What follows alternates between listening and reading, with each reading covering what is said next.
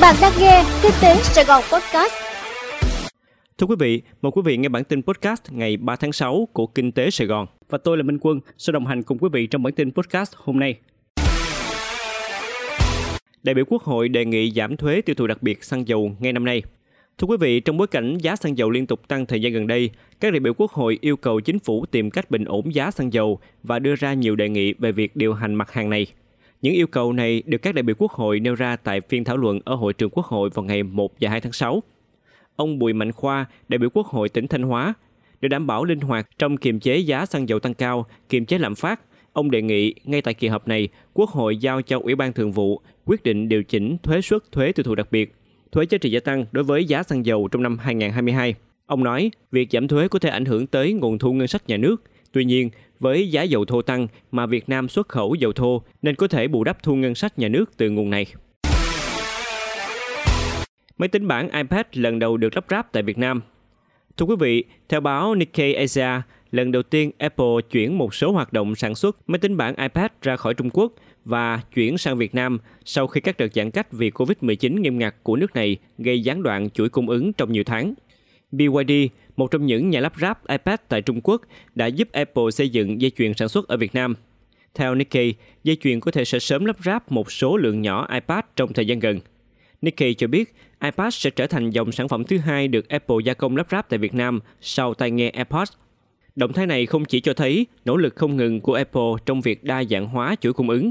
Apple đã xuất xưởng 58 triệu chiếc iPad trong năm ngoái, với phần lớn các nhà cung cấp thiết bị này tập trung ở Trung Quốc. Thanh khoản ngân hàng giảm nhiệt trong tháng 5. Thưa quý vị, căng thẳng thanh khoản trên thị trường ngân hàng tiếp tục giảm nhiệt trong tháng 5 sau khoảng thời gian tăng tốc mạnh của tín dụng. Theo đó, mặt bằng lãi suất liên ngân hàng kỳ hạn qua đêm đã giảm xuống mức thấp nhất trong năm 2022 về vùng lãi suất cuối của năm 2021. Ghi nhận cho thấy lãi suất liên ngân hàng kỳ hạn qua đêm giảm mạnh. Theo đó, lãi suất tiền đồng có thời điểm trong tuần trước giảm xuống dưới mức 1%, mức thấp nhất kể từ tháng 12 năm ngoái, sau đó bật tăng nhẹ trở lại vào cuối tuần. Kết thúc tuần cuối của tháng 5, lãi suất kỳ hạn qua đêm giảm 76 điểm cơ bản về mức 1,1%, còn lãi suất kỳ hạn một tuần giảm 63 điểm cơ bản về mức 1,5%.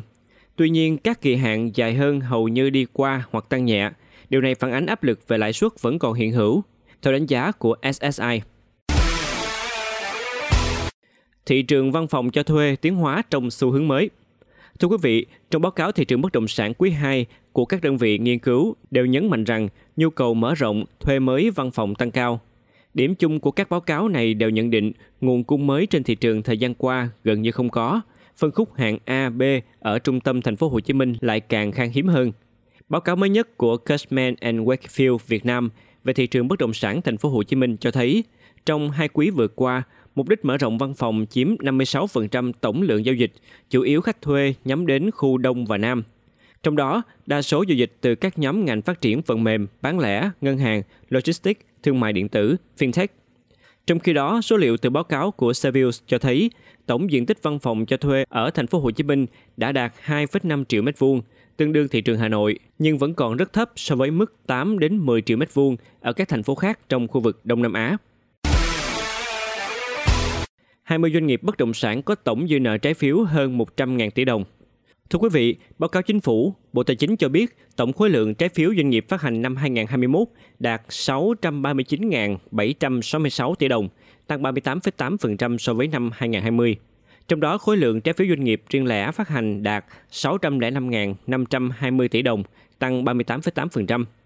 Doanh nghiệp bất động sản là nhóm có lãi suất phát hành bình quân cao nhất thị trường và kỳ hạn phát hành thấp nhất thị trường – Bộ Tài chính cho biết 143 doanh nghiệp đã thực hiện 280 đợt phát hành với giá trị phát hành là 200.739,9 tỷ đồng trong năm 2021. Trong số 20 doanh nghiệp có lượng phát hành trái phiếu lớn nhất thị trường năm 2021, một số doanh nghiệp được ghi nhận tỷ lệ giữa khối lượng phát hành trên vốn chủ sở hữu trên 500%. Về tài sản đảm bảo, Bộ Tài chính cho biết 88,2% lượng trái phiếu phát hành của doanh nghiệp bất động sản xây dựng có tài sản đảm bảo hoặc bảo lãnh thanh toán 11,8% không có tài sản đảm bảo. Quý vị vừa nghe xong bản tin podcast của Kinh tế Sài Gòn. Hẹn gặp lại quý vị trong bản tin ngày mai.